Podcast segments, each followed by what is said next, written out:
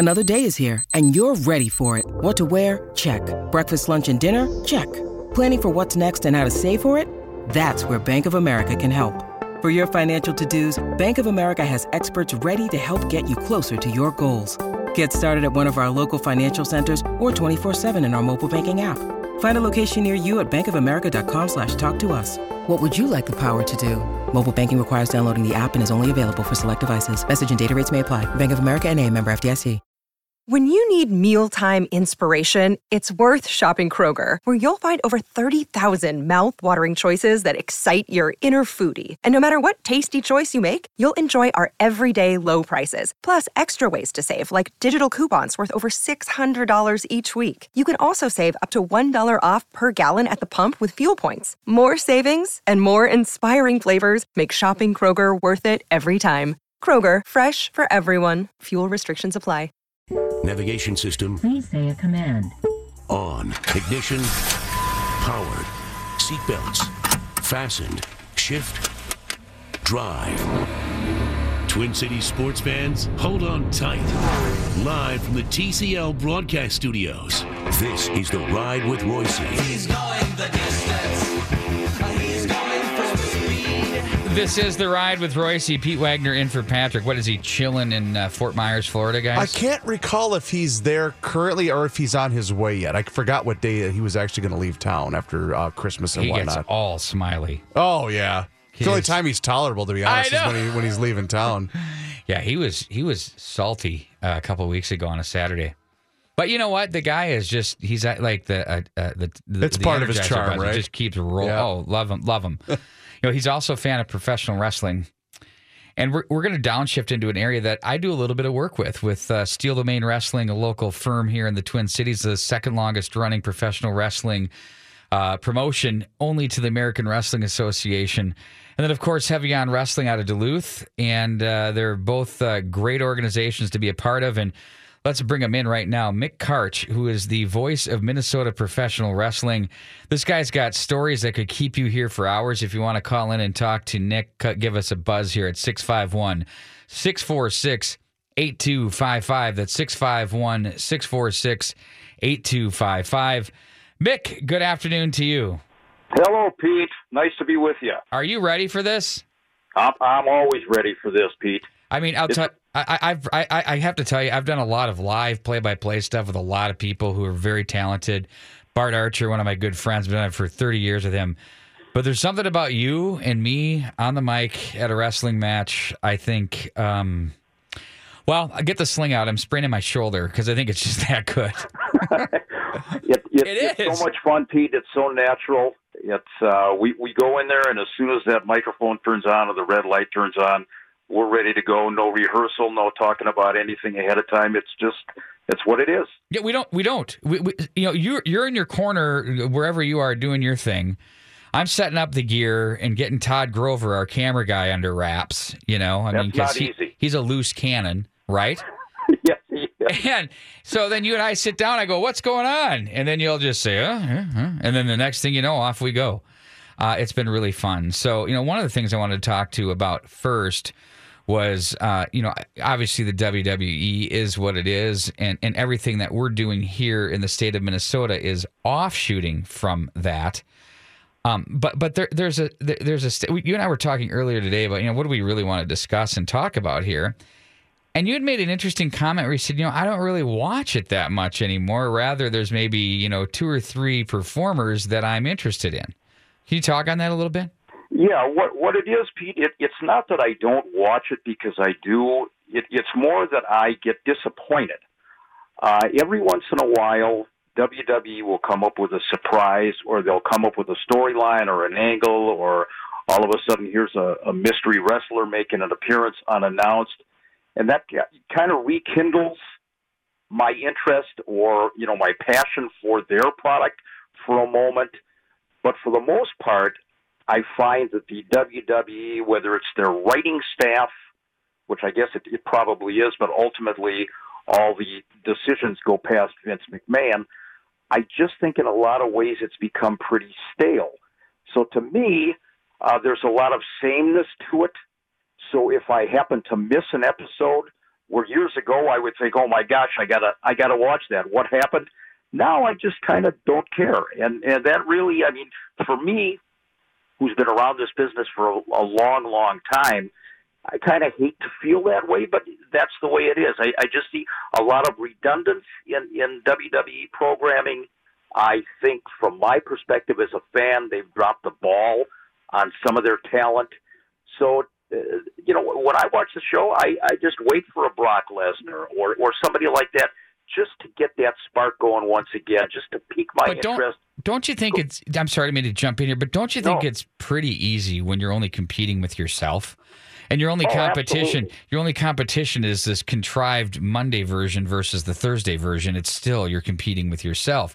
So how much can you do when when you know? Think about the big three with the NWA, the WWF at the time, and the AWA and the territories. There was legit competition to keep those guys on their handshake deals, wasn't there? Oh, there certainly was. I mean, you compare professional wrestling 20 years ago to what you have today, it's not even the same thing, except on the marquee it says wrestling. And I don't even think Vince McMahon likes to use the term wrestling. No, it's sports entertainment. Yeah, it's sports entertainment. You know, I think you can be fired if you say you wrestled somebody. But um, I, I would I would go back more to like WCW Nitro, going head to head with Monday Night Raw for the the three or four years.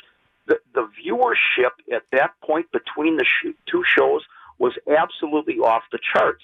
And to your point, one had to always outdo the other. They were always trying to get better. And now Vince McMahon, uh, you know, you could talk about Ring of Honor, you could talk about uh, TNA Impact Wrestling or whatever. He really has no. Or as Ed. Hellier calls them, the Ring of Odor. The Ring of Odor.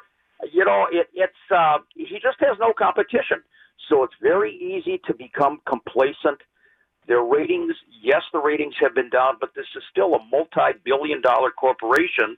So even in a down year, they're making money hand over fist at the very least on their on their merchandising. But yeah, absolutely, you become complacent.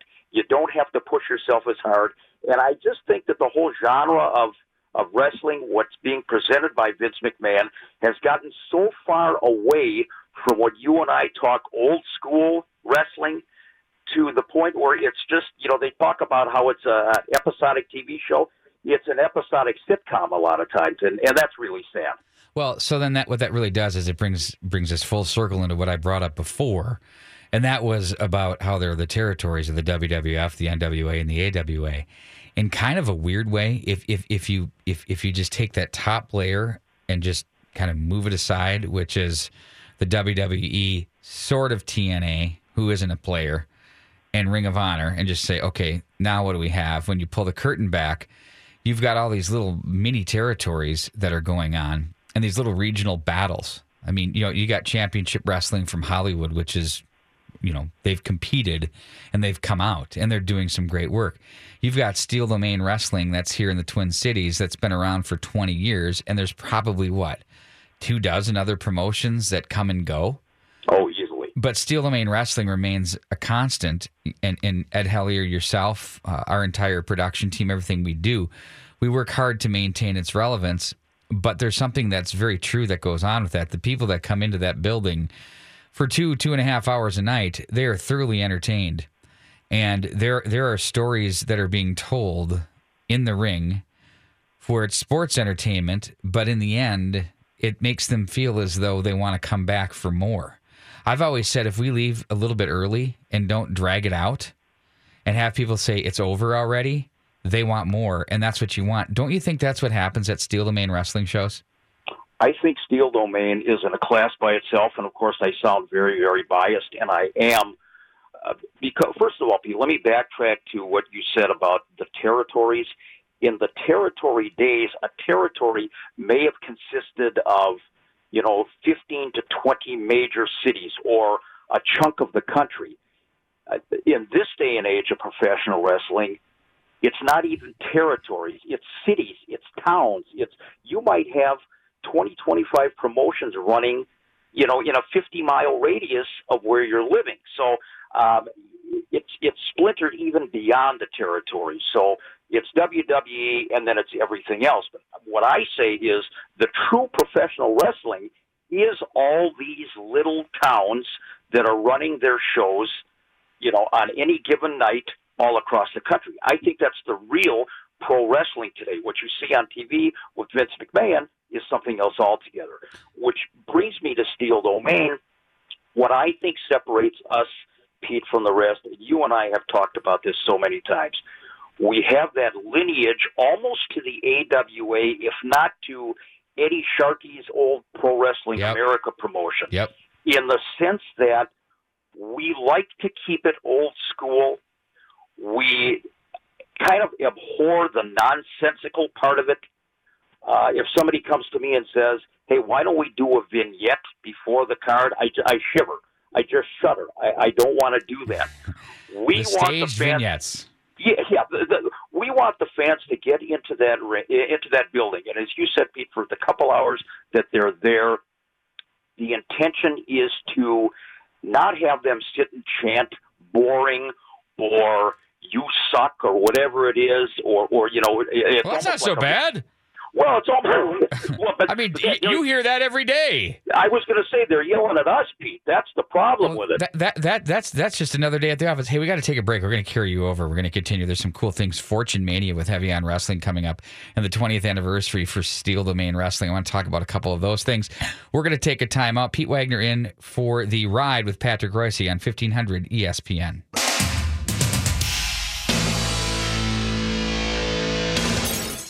Did you know what I ask? I ask if it's safe to work alongside Slick Mick Karch.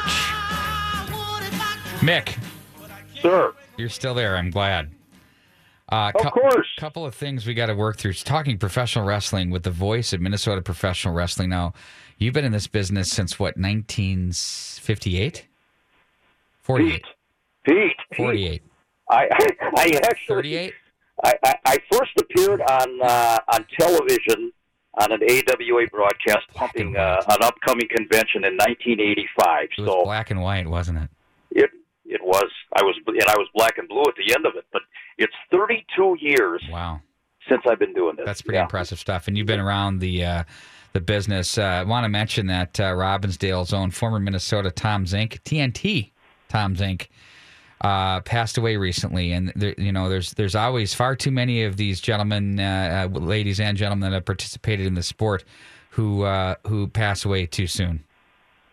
Well, Tom Zenk, you know, was only 59 years old, and he had kind of dropped off the radar for a little while. Nobody really knew uh, where Tom was. He was living a kind of a quiet life, I guess, here in in the state of Minnesota, in Robbinsdale. And if there was ever a guy, Pete, that that should have gone higher in the business than he did, even though he had a measure of success in in WCW and a little bit in the AWA, and of course in the in the WWF. Tom Zenk had the look, he had the body, he had everything going for him. And uh, unfortunately, I, I think Tom kind of had his demons. There were some parts about the wrestling business that he didn't really care for. He was his own man, and if he didn't like something or somebody, he just didn't stay around to tolerate it. And I think in that case, it might have held him back somewhat. But uh, nonetheless, he was a great talent. I had the opportunity to work with him uh, not only in the AWA, but the old AWF Warriors of Wrestling promotion. And he'll be sorely missed. You know, he along with guys like Curt Hennig and Rick Rude and, you know, that, uh, that ilk from Robbinsdale that Ravishing said, Rick Rude. ravishing Rick. They they Could he- all left Could he have way been Minnesota's best? Do you think? Um, uh, well, boy, it's really hard to say. I mean, if if you're talking about uh, Curt Hennig, you know, how do you downplay Curt Hennig? You don't. Uh, but Rick yeah. Rude, Rick Rude, really, I don't know. I mean, he he could really blow up a building. Oh, he Well, I mean, Ric Flair would be Minnesota's best, uh, I you know what? Yeah, he, he but is he be. Charlotte's? I mean, you know what I mean. He just was gone so long ago. You know what I mean? So Yeah, and, and as far as Rick Rude is concerned, you're absolutely right. There was something about him. You know, he was the innovator and the originator of the theme music, where he'd get into the ring, grab the mic, and say, "Cut my music." And now, since then, there's Mhm. been 62,000 guys that have done the same thing. But and a legitimate tough guy too, Rick Rude. I'll, I'll I've tell heard, you. I've heard plenty Oh, of stories stories about that are. Yeah, he was the real deal. He he wanted to fight. Uh, He did. okay, who's the favorite guy uh, that you've you've covered, or or the best performer? And I think we know it, his first name begins with an N and his na- last name ends with a B. Is that am I correct with that? Is he the best performer you've ever uh, worked with? You're talking, of course, about Nick Bockwinkel again from a very biased perspective. I thought that Nick was the best world champion of the modern era, and I'm talking about going back to the 1970s. Yeah, a case can be made for Ric Flair, but again, you talk about a guy who had a sameness to his matches night after night after night. Nick Bockwinkel did not. He made the, the the lowest of the low look like a million bucks and make you want to buy that ticket to come back and see him again. Uh, the epitome of a champion. Uh, I don't think anybody carried the title with more dignity and class than Nick did. Uh, but when you ask me who do I think was the best all around performer in professional wrestling history, then I say Bobby Heenan. Well, so Nick Bockwinkel as champion, could he have been what he was as champion? I mean, you're talking about his his ring work and his pace and tempos of matches and storytelling, what he did in there. Now, when you package it together with the mic work and the way they worked, is he what he is without Bobby Heenan? It's interesting, you know, that's always been a bone or a point of con- uh, conjecture. Remember, Nick was here in the AWA territory for about four years prior to the AWA putting him together with Bobby Heenan. So he had already established a track record, more as a tag team wrestler with Ray Stevens, but certainly he had already feuded with Billy Robinson and Verne Gagne and Crusher and so forth. But the pairing of Bockwinkel and Heenan was pure magic. Uh, if you watch Nick cut a promo, he didn't need a mouthpiece, but if you were going to give him one, what better guy than Bobby Heenan, who could slice and dice you with his words like nobody else? Okay, let me ask you this real quick. Father son combos, I want to know who's better. Uh, Barry Windham or Blackjack Mulligan? Father son, to wow. Um, it's it's it's different eras. I think Barry Windham is as much as he was kind of on the edge of old school. I would still consider him relatively a new school guy. I think on overall ring work, Barry Windham was better than Blackjack Mulligan, but as far as being a big tough guy, uh, Mulligan was right up there with the best of them. You know what I think? I think Barry Windham. I Okay. I, I, I think I agree with you on the brawler con- concept and the and the cowboy jack type of thing, whatever. But Barry Windham was one of the most athletic big men you'll ever see. He was That yeah. guy's lariat when he wa he was really good at execution, and he had a swag about himself. That guy, uh, I thought he completed the Four Horsemen into what they were. They were great with Tully and and and Arn and and and uh, Flair, and they brought that fourth guy in, whether it be he or Luger or whoever it was. But something about Barry Windham was the next level to me. Very very talented kid. Yes. Your thoughts sure. on Brody? Um, I'm a huge Bruiser Brody fan. Uh, I always have King been. Kong or Bruiser? Which one do you prefer? Oh, Bruiser. Okay, Absolutely. just gotta ask. Okay. Oh yeah, if Bruiser Brody. You know that they would bring him into a territory where you know there was already another Bruiser, so they had to change his name to King Kong or whatever. Um, just uh, the, the original hardcore guy, another no nonsense. He wouldn't take guff from anybody. He was a rebel. If he didn't like what a promoter was doing, he would go ahead and he would change course in the middle of a match. You know, Yeah. just uh, just to make his point. I you know I saw Thanks. it firsthand. Thanks. You know, he, you know, he wrestled Jerry Blackwell here in the Twin Cities, and he didn't exactly like the way things were laid out. So, about ten minutes into the match, he decided to do things his own way. And uh, Was that the famous meltdown? Uh, well, you know, there, there have been several famous meltdowns, but uh, he, he was not going to take any crap from anybody. So his reputation in the business, either you loved him or you didn't. Um, but I tell you what, if if he thought a promoter was screwing with him, then he was going to screw him right back. If he thought a promoter respected him, he would respect him right back. It was all business with Brody. Incredible stuff, Mick Karch. Don't forget the 20th year anniversary show coming up called Winter Warfare on January 19th. That's a Friday night at the Richfield American Legion Auditorium. Bell time is 7 o'clock. All three titles on the line. It's going to be a great night. Get your tickets in advance Uh, what is that? SteelDomainWrestling.com is where you can go for those or check them out on Facebook. Mick, thanks for the uh, time this afternoon. Appreciate it. Great stuff. Fascinating as always. My pleasure, Wags. I'll see you on the 19th. Absolutely. Uh, we will uh, say so long and farewell. See you very soon. Coming up, we're going to check in with Jace Frederick. He's from the St. Paul Pioneer Press, TwinCities.com on the Timberwolves beat. Coming up, it is The Ride with Pete Wagner covering for Patrick Royce on 1500 ESPN. Welcome you back to The Ride this Thursday afternoon. Freezing, snowing, the whole thing. We love it. That's why we work it here in Minnesota. Pete Wagner in for Patrick Royce. You know what? We've got plenty of sports to talk about, and we've just been uh, ripping through it. And we're going to bring in Jace Frederick from the St. Paul Pioneer Press, TwinCities.com. He is the beat writer on the uh, story now for the uh, Timberwolves. And obviously, the big news today there's a couple of things. One, obviously, Lynx related. We'll get there in a minute, uh, Jace. But most recently, obviously, Jeff Teague now is uh, diagnosed with a grade one sprained MCL. Uh, we'll get into that. Jace, how are you doing this afternoon? I'm doing pretty good, Pete. But did I hear you say we love this? Because I was I was walking into the building today and talking with someone about how normally it's snowing or it's really cold, but at least they don't combine. And today we got that rare combination that really makes you wonder, like, why do I live here? The crystallized snow. The lo- that, that was very that was dripping in sarcasm. Just checking. I had a friend. I had a friend that was going to come up from Dallas. I was. I had a friend, Jace, that was going to come up from Dallas.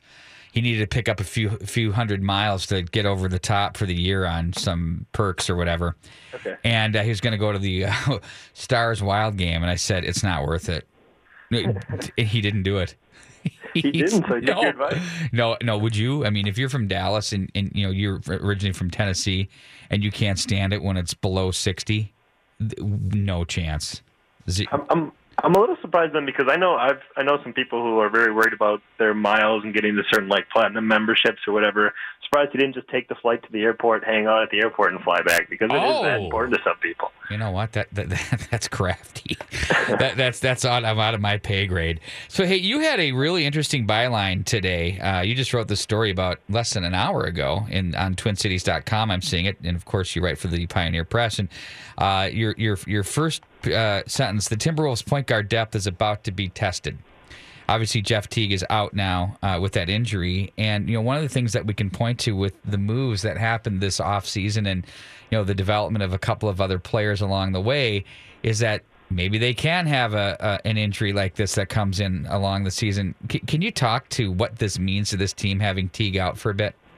Yeah, and and you know we'll see like with these MCL sprains, like his is a grade one, which is about you know as tame as they can be, but the timeline can be kind of undefined on some of these injuries. So who knows? You know, it could be like a couple weeks for him. Uh, it could be up to like a month, um, maybe even just a little bit beyond that. We'll see. But yeah, he was out earlier in the year with a with an Achilles injury, and Tyus Jones came in and performed admirably, really well. Um, you know, caught a lot of people maybe even by surprise just by how well he played. I know he's made a lot of strides in these last couple of years, but he played really well uh, as the starting point guard, playing big minutes for that four game stretch there.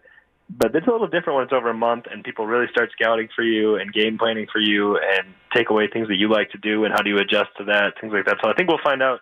You know, there's often been a question recently, especially in Minnesota. You know, Tyus Jones is a beloved figure here.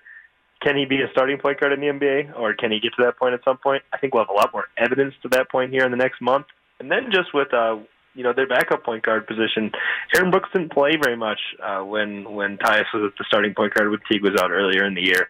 You know, just a few minutes here or there. It was really kind of patchwork, and I think it'll be interesting to see if the Timberwolves decide and Tom Thibodeau decides, okay, we have Aaron Brooks, he can be our backup point guard. That's what we signed him to be. You know, a depth point guard guy uh, right at the beginning uh, of training camp, or if they say, hey, look, we can't go like a month Aaron Brooks is our backup point guard. We need to sign somebody else who's out there, maybe on a 10 day deal or something like that. So I think we'll find out exactly how they feel about Aaron Brooks, exactly how they feel about their point guard depth right now by if they make a move uh, of some type here in the next couple days to a week or so. It's a team that's won five in a row right now, and all we heard about ad nauseum on the pregame is how great they are in the fourth quarter.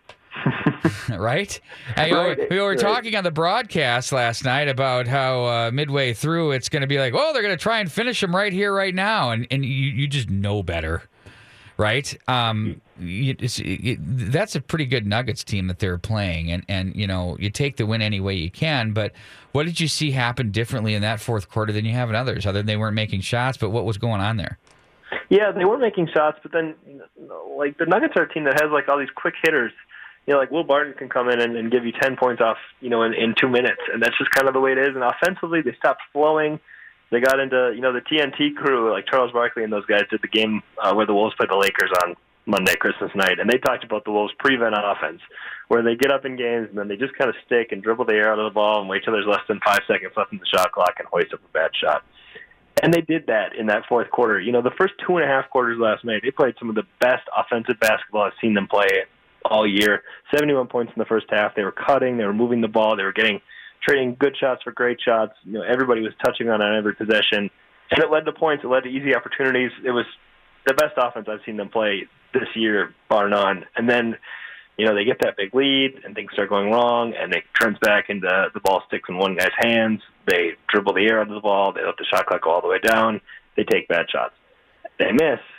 Denver goes down and scores on the other end. Oftentimes, the Wolves' bad offense can lead to bad defense on the other end, and that's what happened last night. And that's what's happened in a lot of fourth quarters this year. Up until recently, the last ten or fifteen games has been much better. A lot of that's been kind of Jimmy Butler induced, um, but they kind of reverted back to what they'd been more towards the start of the year in the fourth quarters, um, and it had a similar end result where they end up blowing up a pretty big lead, and obviously having to go to overtime and, and requiring Jimmy Butler's heroics once again to survive. You know, uh, Jimmy Butler's really settling in, here in Mini, and uh, it, it really feels as though this is fast becoming his ball club. And when you think about the young talent on this team, the young young talent, um, w- what a welcome sight that is. And and for anybody that recalls the 04 run, I'm not saying that this is as good as that team, but but you at least in Target Center have the feel a little bit of that. Wouldn't you agree? Yeah, I mean, you look last night. It's a Wednesday night game against the Denver Nuggets. Now, Denver's good, but they're not like a sexy team. Um, you know, they're not like Cleveland or Golden State coming to town, and yet it was a sellout, and the, the place was packed. And There was a buzz. Yeah, exactly. And I think that says something about the the people are maybe starting to believe in this team, and they want to see what this team's about. And I think a lot of that's come down to Jimmy Butler. A, Jimmy Butler's played some pretty electric basketball over the last month or so, and B, he's just carrying them to wins, and their record's getting to a point where it's kind of undeniable that like people might have been skeptics at the beginning of the year, and rightfully so, because of the last 13 uh, years of bad basketball. But they're 22 and 13 now through 35 games. They're clearly going to be a playoff team. I mean, they're they they're a good team. People want to come watch them. People are excited about them again. Uh, I think a lot of people believe this, but like people in Minnesota do like basketball. They just want to watch winning basketball or good basketball, and Jimmy Wow. Butler has kind of delivered on that. Tibbs was all over that last night in the post post game presser. You know, when he was talking about, hey, look, you know, it doesn't matter what you go to, whether it's the the, the Vikings, Twins, Wild Wolves here, whatever we're doing. People in this town uh, want to win, and they they want to back a winner. But when you go through years of just absolute heartbreak and nothing happening, this town just it, it, they don't they're not they, this isn't Green Bay. This isn't Buffalo in football. It's not Chicago with the Cubs. And those are really very rare uh, occurrences when you get fan bases like that. What you're seeing here is very Atlanta like or wherever. But the thing that stands out to me, Jace, 10 and 7 on the road. And o- Oklahoma City, who's in second place, 6 and 11 on the road. Now, it's interesting. They've won six in a row. The Wolves have won five in a row, but it's the road play. So it's great in Target Center, but it's the road play from the Wolves, which has really got me me flipping the eyebrow. Yeah, and I think that's a big product of kind of your your veteran leaders, your Jamie Butlers, your Taj Gibsons, uh, your Jamal Crawfords, your, your Jeff Teagues. Though obviously he'll be out for a while now, but those guys, it's not going to affect them whether they're playing at home or on the road. Now, when when the Wolves have a younger team and you know can maybe be a little, bit more affected by opposing team runs and and crowd atmospheres, you're maybe going to see quite a bit of difference between the home having the home energy and and not having that on the road. But you know, like like Jimmy Butler and Taj Gibson, I think they approach every single game the exact same way and bring a similar type of energy and and know what they have to do, uh, maybe a little bit differently to win on the road versus winning at home, and, and exactly what that takes. Um, you know, guys who have won everywhere and every location for so many years.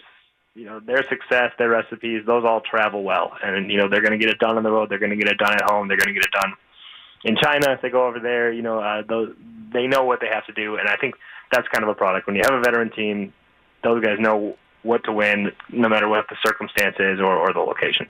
Indeed, they do. Jace, we want to thank you for uh, your time here today. Great stuff talking Wolves. By the way, congratulations, Cheryl Reeve, who signed herself a long term contract and is now the GM of the Minnesota Lynx. We'll be back with more as we continue the ride. Pete Wagner in for Royce right here on 1500 ESPN.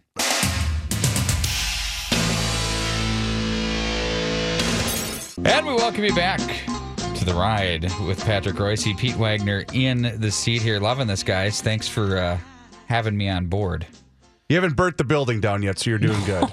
Trying. Yeah. Right? Manny, you over there? yeah, Manny's here too. Okay, good. Just want to make sure I've kept him awake. uh, Brandon Warne, he is from the Athletic Zone coverage, great online uh, publication there. Uh, here to talk some baseball. And, you know, I was going to go Yu Darvish out of the box with you, Brandon, but bigger news has come out today. I wish it hadn't, but yeah, that's kind of where we're at right now with this whole situation. Well, obviously, this thing's mushrooming. We opened the show with it. We talked about the Miguel Sano situation and the allegations that have been levied against him of uh, sexual assault with a well known uh, photographer who works within uh, the target field premise there. And this was on an offsite situation. His player agent was present during uh, some of this. And, and so there's just lots of layers to this. There's also some, some discussion with the club privately being concerned about his weight, where he's at. If he sticks at third base, what is uh, market of, uh, uh, of what's he like out of the market? What could he bring? Could he be moved for a Chris Archer? Who knows? Um, so now what's going on? In your opinion, what's next? I mean, a full and thorough investigation to see what exactly happened. And, you know, I know Betsy, I don't want to give her full name in case people don't know who she is, but I know her and, and she's, you know, she's a credible person. She's not trying to get something out of this in terms of financial compensation or notoriety. The idea that anybody would want to be known as a victim for some sort of notoriety kind of boggles, boggles my mind. I, I have nothing bad to say about Miguel Sano from our personal dealings, but at the end of the day, you only know someone as far as as you interact with them, and so you know, I I, I think the court of public opinion is a dangerous place, and you know, we're all going to condemn him in, before we know all the facts, and that's obviously a very dangerous thing too. But you know, I trust MLB and, and the Twins to do their internal investigations, and whatever they determine, hopefully, will be the right thing. Well, and there's uh, plenty condemning Betsy on social media as well. So, I mean, it, it, it goes Yeah. both ways. So, when you come out with this type of information, uh, it's very difficult. But what it doesn't do in the process prior to this, 24 hours ago, the Twins had the shopping cart out, and were uh, they have been obviously, and they've been putting feelers out there to see, well, what can we get for this guy? So, you know, clearly, you know, Eduardo Escobar uh, did a nice job over at third. What he hit 20 plus homers throughout the season. And, you know, obviously, I don't know if that's careering for him, but uh, fact is, is it proved that there was life after Sano at third base. So now is there a black hole there again? I mean, you have to see what happens and kind of ride the wave because, you know, all this Chapman, I think, was a 30 game suspension for domestic violence. And I think there was obviously some more evidence there, but there is a precedent. And so it just depends on what direction punishment goes if it's deemed that this is, you know, evident enough to, to have such a punishment. So I don't know. It, it's difficult waters to tread because you don't know what the Twins know about anything else that could have happened or if this is the first thing they've ever heard. And Betsy said the Twins were not aware of it prior to now, so they weren't shopping him because they knew this was coming out. She wanted to get out in front of that for sure. And this isn't that they took away her access to the stadium or anything. It doesn't. It's not this kind of thing where she's after money or anything like that. So it's not meant to be anything that you know messes with Sano other than to just get her story out because psychologically she has been damaged by this. No and question. so you know at, th- at third base, I don't know what that means. I mean, it probably means Escobar until you know this gets all sorted out. If there if it bleeds into you know later into the off season. Well, and I was referring to the black hole meaning, meaning more from the injury because obviously that was Oh, an sure. issue. And then, you know, he had some surgery. He's doing better. He's working. Uh, but being 290 pounds when he's listed and secretly being told, he, you know, he's 260, they're not digging the weight factor. And now they got a DH first baseman and, you, you know, the whole deal. So it just becomes okay. So he's probably not going to live there if he stays here because he's going to continue to have weight issues and can't play the corner. So to me, forget about all that other discussion. It's still a black hole. Yeah, I think it's wear and tear too. I mean, Yep. what you and I could do at 22 and 23 at a certain weight isn't the same as 28, 29, 30. So even though he played a passable third base when he was healthy last year, it doesn't mean that that's going to be that way always. It's just like investments. You know, past results don't guarantee future performance, and you need to take care of your body in a way that it will pay you back in the future, and, and that's a legitimate concern. We're speaking with Brandon Warne of the Athletic Zone coverage, and you know, Brandon, we to get into the pitching staff. Obviously, you got uh, Berrios and you have uh, Irv coming back, right? Um, and then a couple of other pieces. But there's a lot of big names being dropped out. You know, we're hearing about Darvish. We're hearing about possibly trying to make a move for Archer. I mean, are are these just uh, you know hot stove league chatter points, or is this possible? It feels a lot stronger this time around than it has at any point in the past. And I think what it boils down to is that they need to land someone who can start a playoff game for them. And the, the if the plan is to keep building, which they've said all along, well, what's the next step from playing in a wild card game? You want to be in the division series. Well, you need three starters in the division series to go boom, boom, boom for one, two, three. Sometimes you need a fourth guy if the series is, is set up a certain way or if you get caught playing back to back days and, and can't structure your rotation the right way. Or you got a guy like Kyle Gibson who could be that fourth guy, or you maybe it's Trevor May or Felix Jorge, Stephen Gonsalves. But you need those first three guys. And so you've got two of those three right now in Santana and Berrios. That third guy could be any one of a number of guys. It could be a number one type like Darvish or Archer. It could be a number two, three type like Cobb, Lance Lynn, or it could be Jake Arrieta, who, depending on where he goes next, could be your ace, he could be your three. You need a third starter, and I don't mean a number three starter necessarily, but one guy to round out that trio so that you know you have a chance come playoff time. Well, the interesting thing about Darvish is the last thing you remember is the last game he pitched, right? Mm-hmm. Yeah. Now, let's be honest, you can have a bad day, it happens. But, you know, you see so many pitchers that have been so good throughout the entire year. And, you know, I think of Santana, you know, especially with that slider, you know, they're talking Mhm. a lot about how that was kind of falling off against the Yankees in that one game. Uh, he looked really tired to me in September because he had carried a lot of load there. I mean, th- that starts to stack up on these guys, and that has to go into the play uh, when you make these decisions, doesn't it? Yeah, I mean, Durability. I think there's some there's some turmoil with Darvish getting traded in the season and spending his entire career with the Rangers. Now, what what I keep coming back to is two of the guys that can pick up if a pitcher is tipping that I trust the most are Torii Hunter and Paul Molitor. Two guys very very strongly involved in the decision making with this club. If you go to Torii Hunter and say, "Can you see something from this guy that we can fix?" Then you say, "Ah, yeah, maybe we spend five years and twenty five million per year on that number one starter with the idea that a fix is pretty easy." But you know, two of the smartest players that have, have worn a Twins uniform in the last 20, 25 years, they're gonna they're gonna carry the water on these negotiations in a lot of ways that you might not expect from non front office types. I think it's going to be very very key if these guys sign off on Yu Darvish, and the money is right, pull the trigger. Where's Phil Hughes in all this? You know, he's still on the comeback trail, but a second recurrence of thoracic outlet is just not promising. Yeah, the first time around, first time around is really bad. You know, you got Chris Young, you got a couple other guys that, you know, they come back from it, but they're not the same pitcher. and You have to reinvent yourself, and, and that's what Hughes tried to do last year. But the second recurrence or you know a repair, it just really makes it difficult to expect anything. You know, maybe he becomes a reliever. He had some success as a reliever with the Yankees the year they won the World Series back, I think, like 2009. But he was a different guy back then. But he, he he's he showed that he's willing to tweak his repertoire, more changeups, fewer fastballs, more fastballs with movement. I trust that he'll continue to tinker and keep going out there as long as he can gut it out. But he, his body might just not cooperate. Well, and he's fighting for his professional pitching life, really. It's Yep, very fair to exactly. say here at this stage of the game. And so if you have a guy doing that, that's not really what you want to have uh, anchoring or being a part of a rotation. So uh, there's going to have to be some some moving parts there that, that'll take take care of that. Do you see the Twins? They've obviously added a couple of arms for the bullpen. Do you, what else do you see them looking to tweak here? I mean, that was a pretty good ball club last year. Yeah, I mean, I see it as a team that's on the up and up, even if you don't consider additions, because Kansas City's been gutted by free agency. I mean, those guys haven't signed yet, but they're not going back to Kansas City. Cleveland has lost Santana, Bryan Shaw. They'll lose Jay Bruce. So by lifting the water levels, the Twins are automatically floating. Add a couple good bullpen arms. I think you could still add a bat. I keep coming back to Logan Morrison, who became an elevate and celebrate guy with the Rays last year. No compensation tied to him. Can DH, can play first base and you then you have you can prepare for life after Joe Mauer or after Joe Mauer the starter if he you know resigns. I, I think yeah, you can look for one more bat. Otherwise, it's starter or bust. Hey, You, you, starter or bust is what you said, right? Basically, yeah. Yeah. I mean, it's you gotta you gotta fill out that rotation. Well, check this out. Uh, with as dusty of a team as Detroit is, Chicago could finish second. I mean, if those two teams are as in big trouble as there, that's incredible stuff. So, we were running out of time on this segment, Brandon. I just had to throw that little zinger in there. You Uh, that- got it. Yeah, that- no, that's it's- it's a amazing if Chicago finishes second in this era. Uh, thanks for joining us here. Big day in news and baseball, and it's a bummer to hear what we heard.